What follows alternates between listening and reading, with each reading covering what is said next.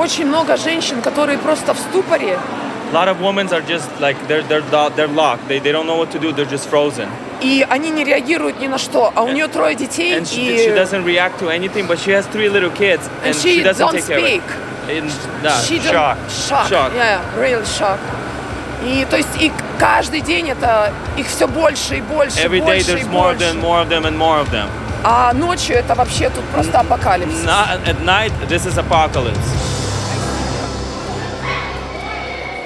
Welcome back to On the Ground with Samaritan's Purse, a podcast taking you to the front lines and behind the scenes of our work around the world. I'm your host, Christy Graham, and you just heard from Dr. Natasha, a Ukrainian doctor at the train station in Lviv.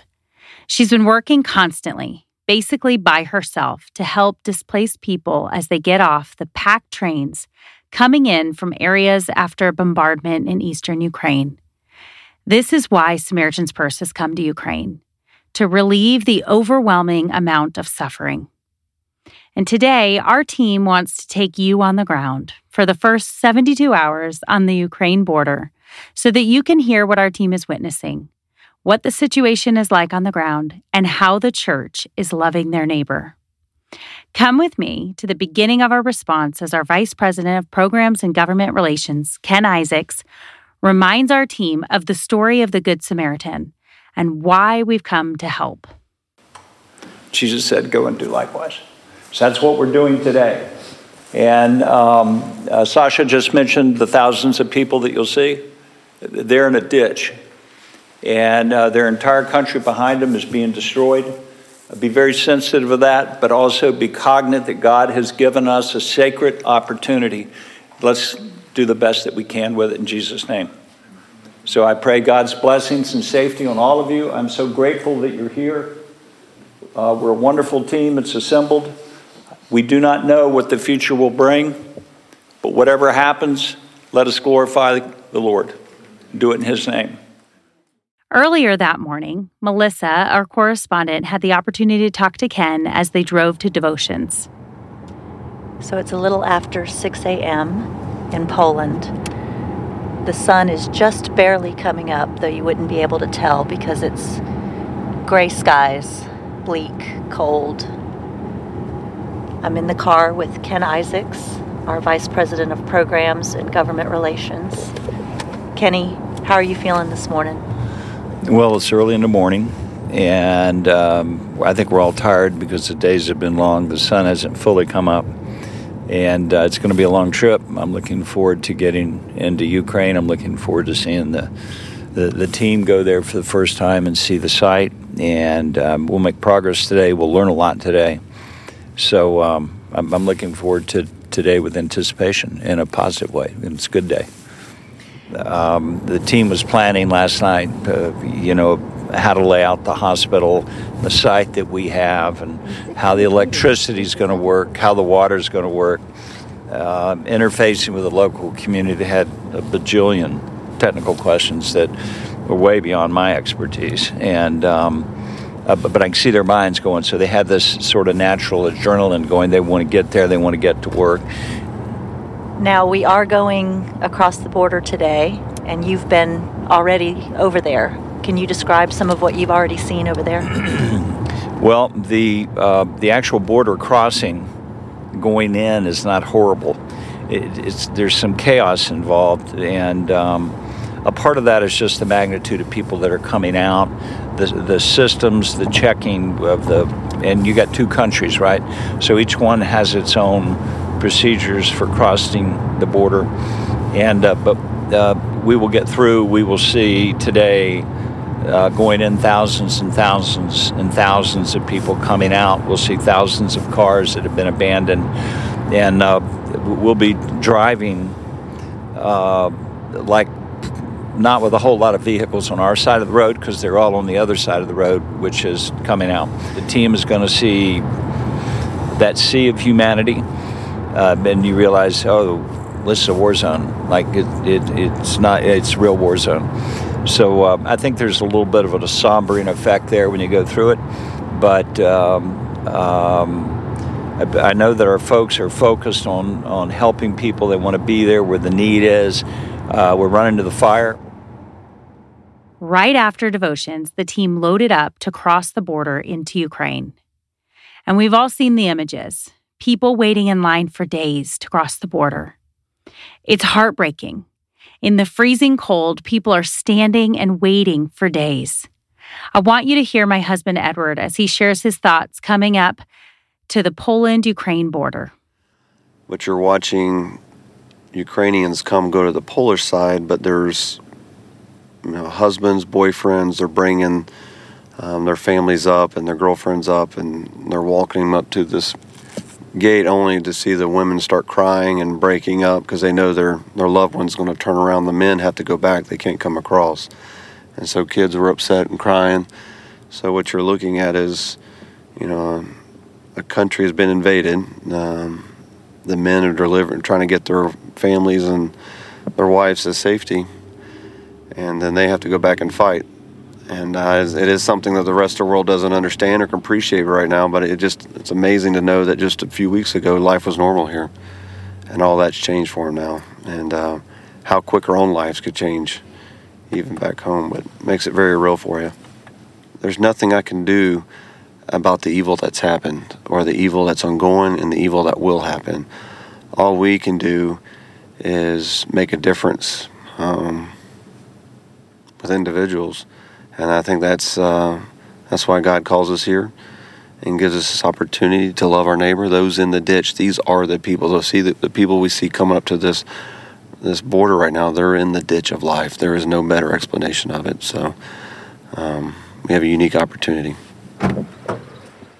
I can't even imagine what it's like to say goodbye to your family at the border when just weeks prior, life was completely normal. I mean, last month, these men were doing what they loved. They were teachers, electricians, mechanics. And today, they're putting their family on a train headed west, or they're walking them to the border and kissing them goodbye, turning around, headed back to protect their country. Lives and families have literally been torn apart. And it's difficult to watch. And after this difficult and long journey into Ukraine, the disaster assistance response team got right to work. They were energized and motivated after seeing what they'd seen to set up the emergency field hospital quickly. We're working on a full episode of that soon, uh, but for now, we want you to hear some of the observations and interviews that our team had with the Ukrainian people. The team worked really late into the night, and they started back early the next morning. And the next day, some of our team members had the chance to meet with our church partners in Lviv. These churches, like many others, have opened their doors to the overwhelming number of displaced people flooding into their city. Here's what one of the church leaders had to say about showing mercy to their neighbors. And why did the church decide to open your doors this yeah, way to these people? Oh, every, uh, every church opened the door. Every Pentecostal Baptism churches opened the doors.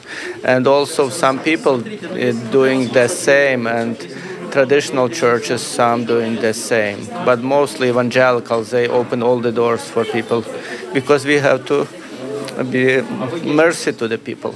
We have to give mercy. It's, it's people who run from the heart hard areas. So, uh, as you are opening your doors, and this is a very stressful situation for you and for your church members, yes. What is the what is the Word of God? How is that helping to keep you encouraged? Yeah, it, it is quite hard because many cell calls, many people come, many problems, and it is quite hard also we are, we are and we don't feel safety here too because in some areas was under bombing. But in this big crowd we don't think too much about ourselves and how we feel. Especially in nighttime it's a little hard. Emotionally it's broken. Um, is there a bible uh, verse or a bible story that you think about that helps you stay together? Yeah i read the bible every day now. And uh, some special words it's many bi- biblical words in, in the bible about mercy and help to the people who run. And refugees it is one of the uh, sensitive people and we have to help uh, them we, we read them many times that, uh, that widows, uh, orphans, refugees, poor people, they are uh, social uh, people who have social needs. We have to be especially need to have special mercy to them. This is just one of the many churches that are opening their doors and inviting people in. As people travel, you know, they need a stopping point. They need a hot shower and a warm meal and a place to, to sleep and lay their heads before they continue on in their travels. And that is what the churches are doing. And even though their city could be next, you know, in these churches, uh, they they have that fear looming over them. They use every day they have for the glory of God, and they just made me think of uh, this passage in Colossians one. And I just pray over them because they are truly walking worthy. They're being strengthened in God's power and having great patience, joyfully serving people that are coming in their doors. So Colossians 1 9 through 14 says, For this reason also, since the day we heard this, we haven't stopped praying for you. We are asking that you be filled with the knowledge of His will in all wisdom and spiritual understanding, so that you may walk worthy of the Lord, fully pleasing to Him, bearing fruit in every good work growing in the knowledge of God, being strengthened with all power, according to his glorious might, so that you may have great endurance and patience, joyfully giving thanks to the Father, who has enabled you to share in the saints and inheritance in his light. He has rescued us from the domain of darkness and transferred us into the kingdom of the Son he loves. In him we have redemption, the forgiveness of sins. And so be praying over that. Be praying over our church partners and while Melissa, our correspondence, was in this particular church, she was also able to speak with Eva. Eva came through the doors uh, that day after a long journey. She's traveling alone with her three children as her husband had to stay back to fight. She got off the train here in Lviv and she shared what it was like on the trains trying to get out of eastern Ukraine. And it was just three times as many people in the train that there's actually place for it. So there's these small beds in the train, these really small beds, and there was two two to three people on each bed in the just lying there. And in our train car, there was like 20 babies and screaming, a lot of screaming, a lot of crying, a lot of really tired moms. No oxygen at all. It was so hot, so we were all really, really dirty. Um, so we are driving, and the train is pretty much dark because they tell you um, so it won't be visible from the air. And then there were several times with um, air raid air raid sirens, so the the train would just go really dark, and they tell us turn off your phones because they can actually figure that out too. If there's a lot of turned on phones in one place, that can be a signal, so they tell you to turn it off. Um, yeah, it was really scary. Once she and her kids got to the train station, they stepped out onto the platform to a mass panic. There was almost a panic, people just coming in the train, and so we were just standing there like, like sardines. We had to leave all our husbands because they don't take any men on the trains, only children and women. We haven't slept because we were in the train all night. Got to the station and there's this huge just line. I mean, thousands of people. Let's go outside. It was like freezing temperatures and there's just thousands of people standing in line for the next train west and i don't know how many of them is there going to be where they are going. And so yeah it was kind of overwhelming after already a long journey. But we decided to just stand in line. So one of us would stand in line while the other would take care others would take care of the children in the warmth of the train station. And then we just change and so we stood in line for eight hours outside. Well, I know, I can see, and please forgive me, you're a beautiful person, a beautiful really woman, tired. beautiful face, but I see the fatigue in your eyes, and uh, I'm sure this has been incredibly emotional for you as well. I mean, it's the, the actual fatigue of not sleeping, right? But then it's also all of the emotions that you're wearing on your shoulder right now. Yeah. Yeah, I said I hardest thing was, of course, leaving our my husband, leaving my our father at home. And we just said we have to, as a parents, that's that's our first responsibility. We have to get the kids to safety. Then telling the children, I was so hard. And knowing you just can't. When you if you start to cry, you won't be able to function anymore. So I, I took all my emotions and I put them in this ball, and it's right down there in my, my stomach. I can feel it. So no time now to go apart.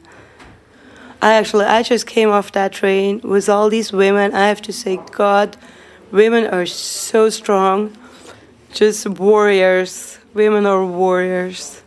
I've seen them. We were standing in line in Dnipro and just seeing family after family, just daddies kissing their wives, kissing their children, and turning away.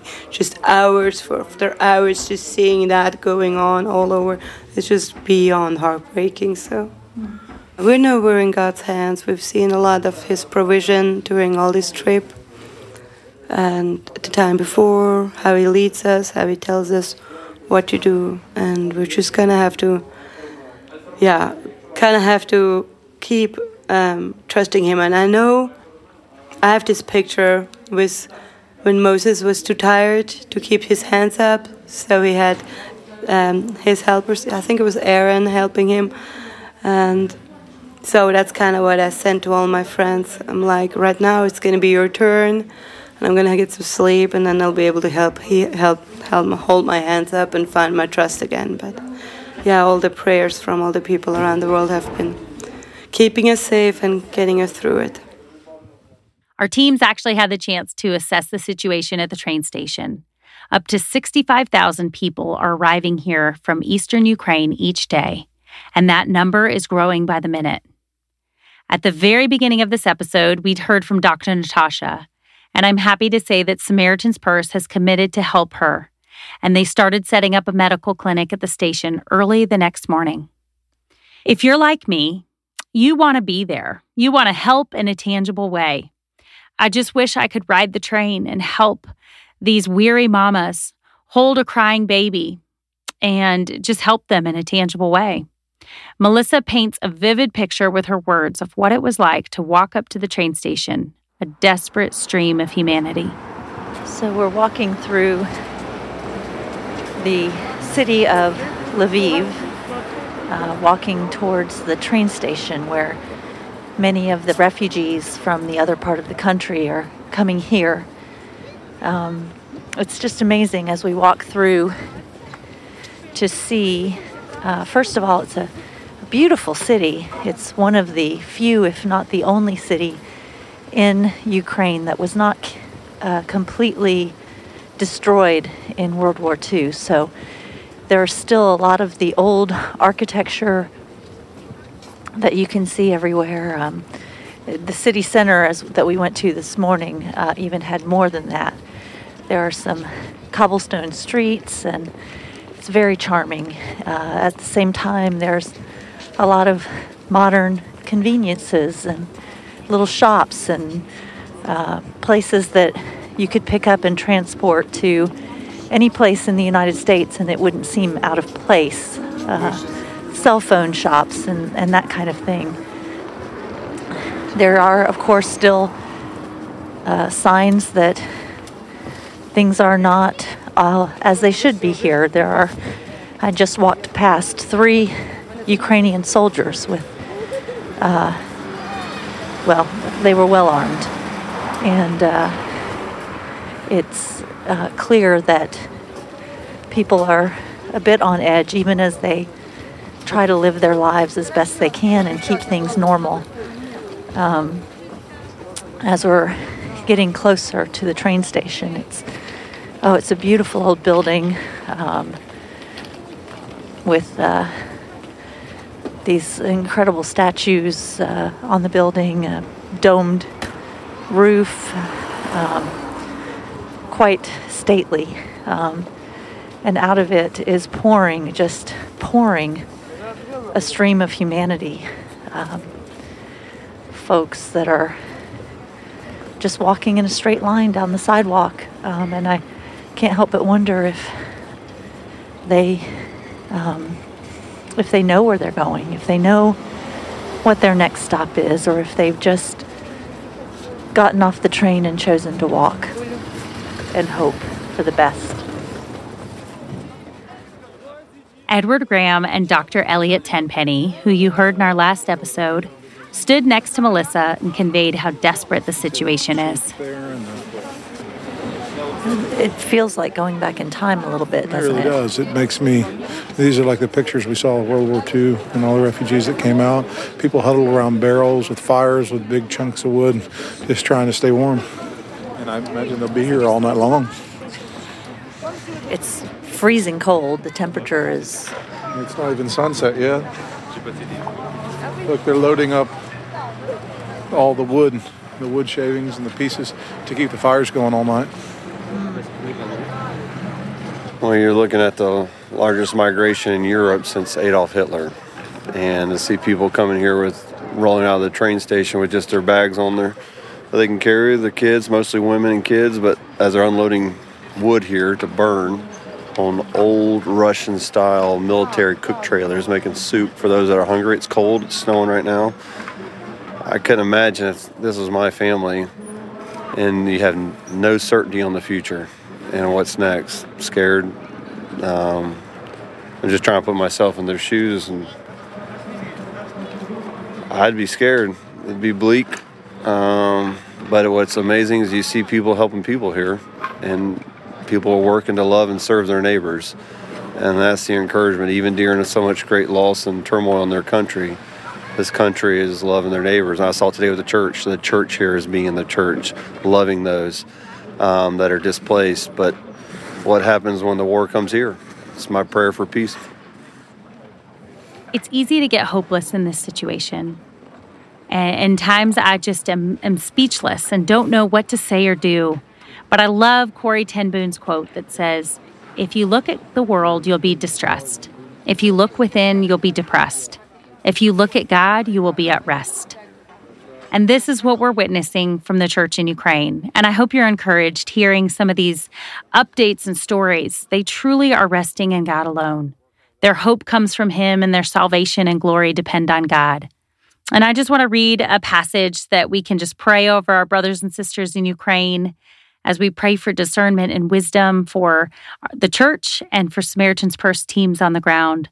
Isaiah 43 says, Fear not, for I have redeemed you. I have called you by name. You are mine.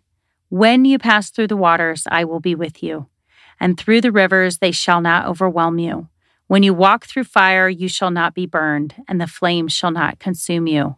For I am the Lord your God, the Holy One of Israel, your Savior. And so be continue praying uh, for the people of Ukraine.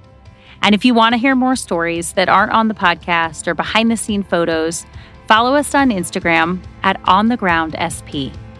Thank you for tuning in and God bless you.